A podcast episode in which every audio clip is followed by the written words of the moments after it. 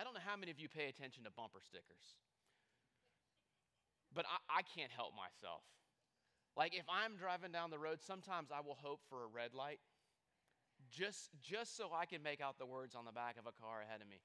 I, I don't know if anybody else will say this, but sometimes I, I have been known to, to change lanes and accelerate just so I can finish reading a sticker. I can't help it. If I just get like those first few words, it's like a cliffhanger to me.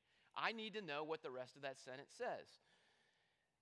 Sometimes bumper stickers are a quick read, like when people use them to convey their affinity for a specific place. Anybody ever seen this sticker before? What's this person's happy place? Any guesses? Lake Norman. All right, yeah, you got it. How about this one? Nor- all right, well done. One more, one more. How about this one? Out, okay. Yet sometimes people also use stickers to sort of broadcast their achievements, and those are also a quick read, like this one right here. What does this one mean? Yeah, they did a half Ironman. This one's a little less common, but how about this one? Have you seen this one? Yeah, this is someone who's done the full Ironman, the, the 2.4 mile swim, the 112 mile bike, the, the 26.2 mile run. It all adds up to 140.6. But you know, there, there are other times that people use bumper stickers to convey their thoughts on really important topics.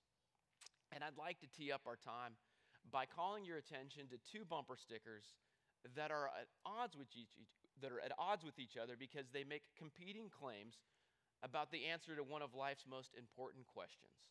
So on the one hand, you've probably seen some variation of the one-way bumper sticker. It's based off the verse that Connor read for us earlier, where Jesus says that I am the way and the truth and the life. No one comes to the Father except through me. And uh, it's my understanding that these decals, they, they gained traction during the Jesus Revolution that happened in the 70s. I don't know, maybe, maybe the early Christians had some variation of it on, on the back of their donkey carts, like in first and second century, but I'm, I'm thinking it, it, it kind of gained popularity in the 70s. Uh, one, of, one of my favorite Christian musicians, Keith Green, on um, his very first album, he can be seen given that one way symbol. Uh, this is the cover from 1977, but I didn't need to tell you that year for you to look at that hair and know that came out of the 70s. But the message conveyed by these stickers is admittedly an exclusivistic one. It's the claim that there aren't multiple ways to God, that Jesus is the only way. And on the other hand, you've probably seen bumper stickers that make a completely different assertion. Uh, stickers like this one that read, God is too big to fit into one religion. And there are other variations of this where maybe uh, that slogan has all the different symbols of the major world religions wrapped around it. And the idea being expressed in this sticker right here is completely antithetical to the first one that we saw. It's claiming that no single religion has a corner or has some sort of market on the truth, that God is too big to be contained in any one creed, and that there are multiple pathways to God and to salvation. Well, when you put these two stickers next to each other, which one is right? I ask the question because this summer we're talking about truth and love. And how, as those of us that are followers of Jesus, these two should go hand in hand. But I wonder does Jesus pit truth and love against one another when he makes this claim that he is the way, the truth, and the life. Because if someone says that Jesus is the only way, isn't that a little arrogant? Doesn't that sound a bit unaccepting? Isn't it maybe a bit unloving toward people of other religions? I mean, we've all met people in our, our schools, our, our, our offices, our neighborhoods who have different religious convictions. Maybe they're Buddhist or Hindu or Muslim or Mormon, and they seem like nice people. And their, their beliefs, they just seem to be a, a, a product of, of the family they were born into. So, so, wouldn't the loving thing be to be accepting of their beliefs? I mean, wouldn't it be arrogant to tell someone of a different faith that Jesus is the only way? Should we really try and persuade someone to change their religion and embrace Jesus? In fact, if you're here and you're not a Christian, maybe it's people claiming that Jesus is the only way that's one of your hangups with Christianity. You'd say, well, just, that just seems so narrow minded to claim that Christianity is the one true religion. I mean, you might say it's one thing to say that, that Christianity is true for you, but to claim that it's true for everybody, to insist that everybody needs to embrace Jesus, regardless of their cultural background or their family of origin, well, that, that just doesn't sit well with me because I'm tolerant. I'm an accepting person. I, I just don't think it's my place to tell anyone else what's true for them. Uh, the view that, that all religions are equal paths to truth, this idea that God is, too big to fit into any one religion, is often illustrated through the parable uh, of a group of blind men who happen upon an elephant. Maybe some of you have heard this before. And, and um, this is their first time ever in encountering an elephant. And uh, because they're blind, you know, they all reach out to touch it. And uh, it just so happens that, that each blind person uh, grabs hold of a, of, a, of a different part of the elephant's body. And uh, they come to different conclusions as a result of what the elephant is like. So the first person grabs a hold of the elephant's trunk and he says, Oh, the elephant, it, it must be um, like this, just, this seems um, flexible um, and, and, and thick. So the elephant's like a hose. And the second person grabs a hold of the elephant's ear and says, No, an elephant's like a fan. And the third person grabs a hold of the elephant's leg and says, No, the elephant is, is thick and round like a tree trunk. And the fourth person grabs a hold of the elephant's side and says, No, it's, uh, it's hard and firm. It's like a wall. Maybe the fifth person grabs a hold of the tail and says, No, the elephant's like a rope. And you know, another person grabs a hold of the elephant's tusk and says, No, it's, it's, it's hard and smooth like a spear. And you can probably guess the point of the story. The point is that we as humans would be unwise to make any claims to absolute truth based on a limited personal experiences. The idea here is that, is that God is like the elephant, and all the world religions are like the blind guys. And what we need to do is we need to recognize our own limitations and, in this spirit of humility, in, embrace uh, all, all religions and say they all have some equal merit. Because if we could just see the big picture, we'd know that it all works out and we're all just talking about different aspects of the same truth. Now, this, this story, this parable, it has this ring of erudition to it. At first blush, it seems to reveal a perspective that maybe is derived from great learning. But think with me for a moment about what has to be assumed in order for this parable to convey any truth. The only way the parable of the blind men and the elephant makes sense is if you have an omniscient narrator. So, the person who tells this parable, you have to push back. How does this person know what no one else knows? What makes them all knowing? How, how come they get a free pass and, and are entitled to claim for themselves a level of insight into which no one else is entitled. The only way this person can make the assertion that all religions are equally valid is if everyone else is blind, but they alone can see. So if you believe that someone is arrogant for claiming Jesus is the only way, I would say, how is that any different? How is that any less arrogant than claiming that you're the only one who can clearly see the whole picture. Think about it. I mean, isn't it a little condescending to sit back and say, oh, you know, look at you Christians, look at you Muslims, look at you Hindus, look at you Druids, look at you Jehovah Witnesses, wasting your breath and energy, debating with one another, when you could all just be like me and you could take off your blindfold and, and you could see that you're fighting over nothing to say that all religions are, are different sides of the same coin is a really patronizing posture. And there isn't grounds for anyone to claim that they have an omniscient perspective. And so rather than being a humble position, I'd say that it's actually pretty arrogant And it's just as inclusive, exclusive as Christianity because at the end of the day, what the person is saying is that their viewpoint is the correct one, that their perspective is the right one, and that if others would adopt their conclusions, then the world would be a better place. And, and while the, the story might have this veneer of respectfulness to it, when you sit back and think about it, I'd say it's actually disrespectful, it's actually condescending to other religions not to take their teaching seriously and to sort of downplay or gloss over the incredibly different and distinctive answers they offer to life's biggest questions.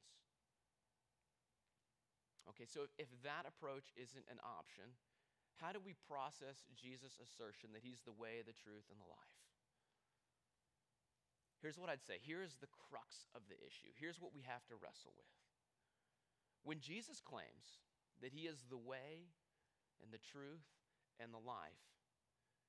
Is He making an objective claim or is this a subjective statement? So, in other words, is this like asserting asbestos is a carcinogen or water begins to freeze at 32 degrees Fahrenheit? Those are objective claims. Is it more like saying blue is the best color or oatmeal raisin cookies are the best cookie? Those are subjective statements. I, I say this is the crux of the issue because if Jesus intends for his claims to be taken subjectively, then it's possible for Jesus to be my truth, but not necessarily your truth, in the same way that you might say, no, snickerdoodles are the best cookie. But if Jesus is making an objective claim, then his statement is either going to be categorically true or false. It's going to be absolutely unconditionally true or it's going to be absolutely unconditionally false. There can be no, well, you know, that's true for me, but not true for you. The same way that, that, that claiming water begins to freeze at 32 degrees is either going to be true for all peoples at all times or it's going to be false. So if, if it's been raining out for a few hours and it's 29 degrees outside, you, you don't have the option of saying, well, that's just your truth that the roads are going to be icy and then go like ripping off down Business 40 around the Hawthorne curve at 70 miles an hour. You're going to discover real quick that, that, that, that your truth is now my truth, right? So is Jesus making an objective claim or is it just some subjective statement? Well, some people might argue that because religious beliefs are personal in nature, and they can't be proven scientifically, therefore, they're all subjective. But let's just put that theory to the test with a little thought experiment. I think we could all agree that the, the major religions of the world that they differ on uh, the answer to the question what happens when we die. So Hindus maintain that upon death your non-physical essence begins a new life in a different physical form. So life isn't something that's linear, it's circular. Atheists, they claim no belief in God, but atheism must be considered alongside other religious viewpoints uh, because it offers a, a, view of the world that provides answers to the same questions uh, as other religion. What atheists would say is that when we die, it's just like unplugging the computer from the wall. It's game over, we cease to exist, we just rot in the dirt. And because I'm a Christian, I'd say that it's my personal belief that when I die, my soul goes to be with Jesus. And then one day Jesus will return, and there will be a bodily resurrection, not only for me, but for all who have believed in him. And uh, we will spend eternity with him in a new heavens and a new earth. Now, these three positions are all encapsulations of someone's personal religious beliefs. So, does that mean that all three can be right at the same time? It doesn't somehow change the fact that these are also objective claims. And so it doesn't matter how sincerely I believe in Jesus. If the atheist is right, when I die, guess what? I'm worm food. And if the Hindu is right, depending on my depletion of evil karmas during this life, maybe I'm reborn as an animal or as a newborn baby. Just like it doesn't matter what you believe about water's freezing point, it doesn't matter how confident you are in your beliefs regarding what happens when you die. At the end of the day, your position, it's either going to be true or it's going to be false. And your sincerely held convictions won't have any influence on the answer. Truth is true regardless of whether or not we believe it. Let me say that again. Truth is true regardless of whether or not we believe it. So you, you, you, don't have to believe in gravity in order for it to be true. Let me give you a second reason as well for viewing Jesus' statements as objective claims. We can't prove historical facts the way that we can prove something like uh, terminal velocity for an object in free fall. In order to discover that, you have to use the scientific method, right? Which means experiments have to be done that are observable and repeatable. Now, is history repeatable? No. So, does that mean that if we were to say that terrorists struck the World Trade Centers on September 11th, 2001, that that's a subjective claim? Nobody would say that. Regardless of, of whether someone believes the, the Twin Towers were attacked on 9 11, it is an objective claim. And in the case of that particular claim, the, the evidence is overwhelming that it happened. Now, the further we rewind the historical clock, the harder it is to have certainty regarding the validity of a historical claim, but it doesn't change the fact that historical claims should now go from being in the realm of like objective claims to subjective claims. So we can say that the, the Spartans, they fought the Persians at the Battle of Thermopylae, Thermopylae in 480 BC or they didn't. Like, that's an objective claim, right? Now, I bring this up because the central claim on which Christianity stands is that Jesus died on a cross just outside the city of Jerusalem, and three days later, he rose from the dead. And it doesn't matter if you think the evidence for that is, is strong or weak, it's still a historical claim that's objective in nature. And that means it's going to be true or it's going to be false. In other words, whether, whether you feel like you've had a personal encounter with Jesus doesn't change the reality that either Jesus died and rose from the dead or he didn't. So hopefully, I've got us all to a place now where we're in agreement that, that, that Jesus is someone who makes objective claims. He's making an objective claim when he says, I'm the way, the truth, and the life. No one comes to the Father except through me. Either that's going to be true or it's going to be false. And what I'd like to do now is just take a moment and address the ramifications of this. Uh, first, for, for those of you who would say you're Christians, and then for those who here who maybe are exploring Christianity or even practicing another religion. If you're a follower of Jesus, I get the desire to not want to force your beliefs down someone's throat. I understand that the, uh, the unwritten rule for conduct in, in today's society is to remember it's not your place to tell anyone else what's true for them or how they ought to live their life. It's, it's different strokes for different folks, right? I, I, I, I get the impulse to want to say, well, God's just going to accept the worship of all religions. But let me ask you this. Let's say you're on a, on a mission trip or you're just you're vacationing somewhere very, very primitive and you've stumbled upon this village in the middle of nowhere. And there's a, there's a young girl, uh, let's just say age 10, otherwise very healthy, but she has just um, contracted this high fever. And uh, the, the, the local medical experts that are um, very much uh, self taught, self trained, very primitive, have decided that the, the solution here, the best way to kind of maybe bring about some healing for this young girl, is some good old fashioned bloodletting. They want to take about a, a gallon of her blood. Would, would you not implore them not to bring their knives anywhere near that girl's veins if you were in that situation? Or what about if you were in that same village and a lot of the children were suffering from malaria? And you had the medicine. Uh, but there was a local shaman who, who told all the villagers not to take your medicine because if they did, that um, it, it, it would cause their heads to shrink. Would you say, well, I just, you know, what I need to do is I need to be respectful of other people's beliefs. I need to be, I need to be tolerant. I don't think it's my place to tell anyone else what's true for them. I'm guessing you wouldn't do that, would you? Rebecca McLaughlin writes in, in her book, Confronting Christianity, I love this quote. It says, when, when questions of truth carry life and death consequences, we see persuasion as an act of love. Is that not true? When questions of truth carry life and death consequences, we see persuasion as an act of love.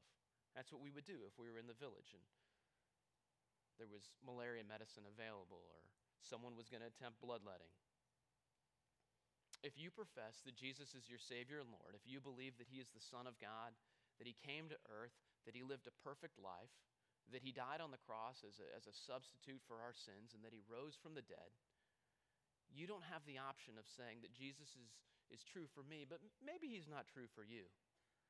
What we've seen is that Jesus doesn't allow for that because He's making objective claims about reality.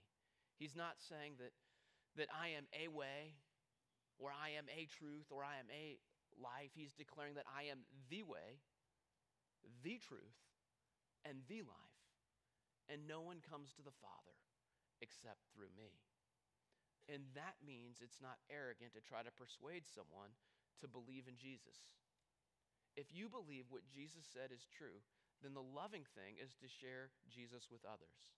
So we could say that the call to evangelism is one and the same with the call to love people well.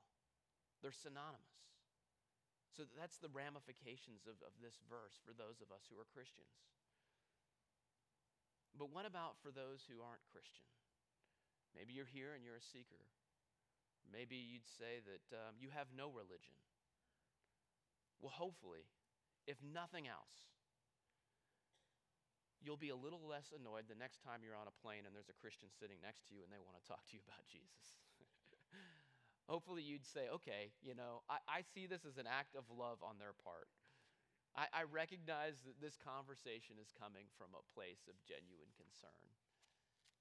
Uh, but, but so much more than that, my, my prayer would be that you would seriously consider the claims of Jesus.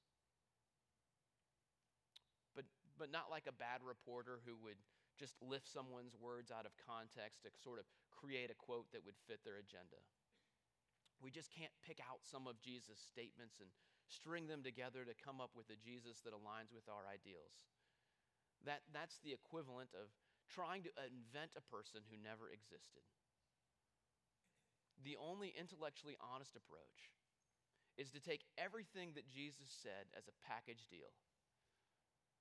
And when we do that, we know that it's impossible to conclude that, oh, well, Jesus was just this great rabbi who who showed us all that love is all we need. Jesus doesn't leave us that option because he makes too many exclusive claims. He claims to have the authority to forgive sin. He claims to be God incarnate. He accepts worship. He claims to be the resurrection and the life. He claims that all authority in heaven and on earth has been given to him, and he says, No one comes to the Father except through me. What he said was either true or it's false. And so you might say, well, I don't know if I can, you know, decide between the two. I, I don't know how to go about doing that.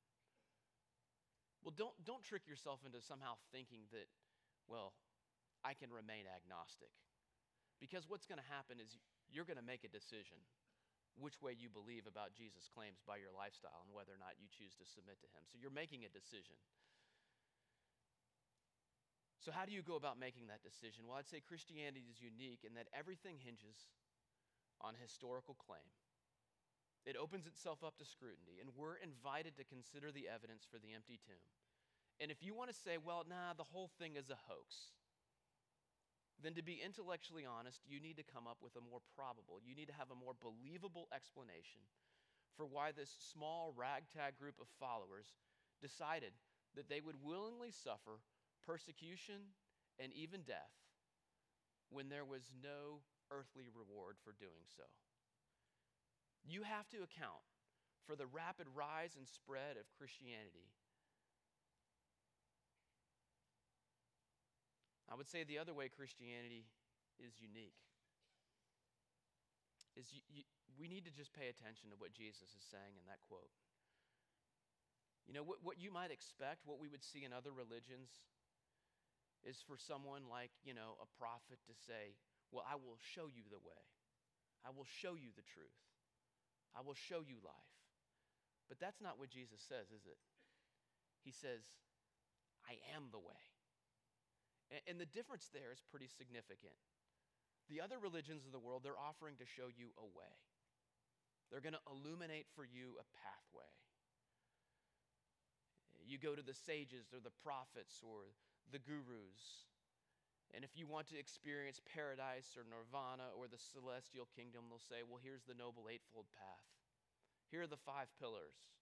Here's the good works you need to perform. Here's, here's what you need to do at the temple in order to arrive at the desired destination.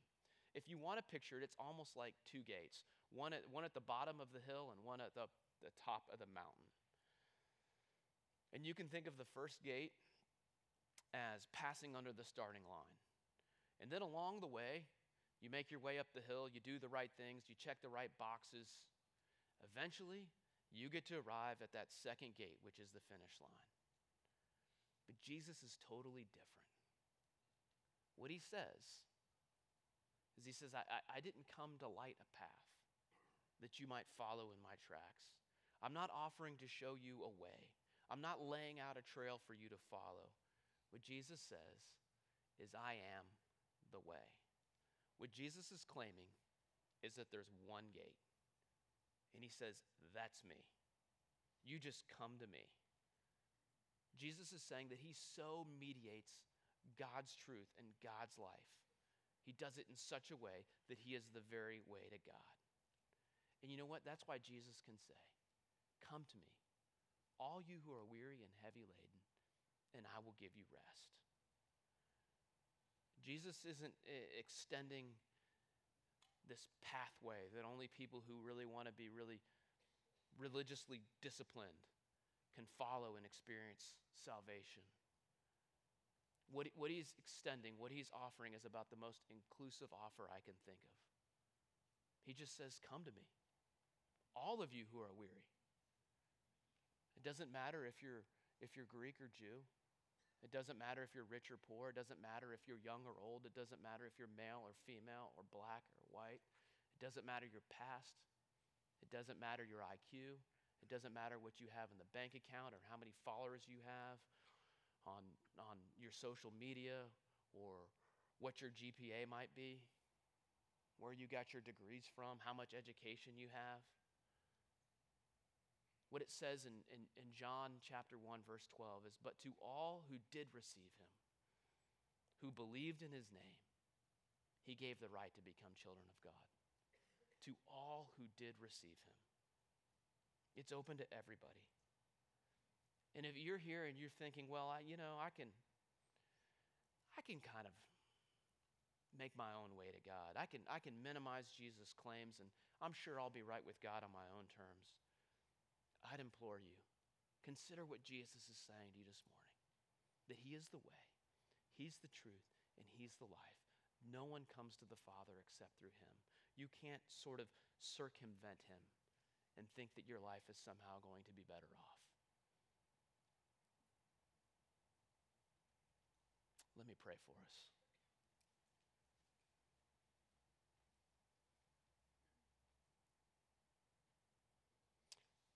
God, I want to invite you now just to, to do your work through the power of your word and through the power of your spirit.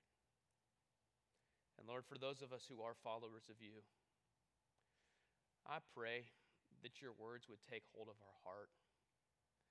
And, uh, and as a result of having this massaged into us, that we would not be people who would shy away from sharing your truth with others, that we would please you with the way that we would be not ashamed, and that you would um, give us a degree of winsomeness and of boldness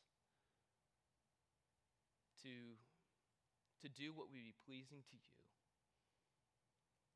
to get in step with your mission and to make known the good news that you have made known to us. Lord, give us boldness where it's needed. Give us courage so that we might love people well. And if you're here and, and you're not yet a Christian, I, I want to just give you the opportunity to let today be the day where you would quit wrestling with God, where you would quit debating, where you would quit arguing, where you would uh, quit trying to justify your defense for, for not believing.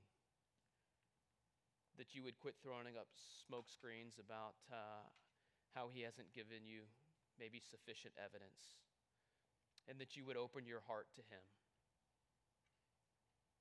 Today is the day, as we sang about earlier, where I, I can say with confidence that his, his goodness is running after you. It's chasing you down. And his arms are wide open, and he's saying that he is the way, the truth, and the life. And he, he wants to connect you to the Father and give you everlasting life. And if you want today to be the day that you, you accept that embrace, where you would throw down the, the white flag and, and you would come to him and begin a relationship with him like so many of us have, you can just say a prayer like this. You can say, Jesus, I recognize that I need you. I want you to be my Savior and Lord. I know I have a sin problem, and I thank you that you dealt with that on the cross. Thank you for giving me your perfect righteousness. Thank you for giving me your very life. And I want to follow you now all my days. And all God's people said, Amen.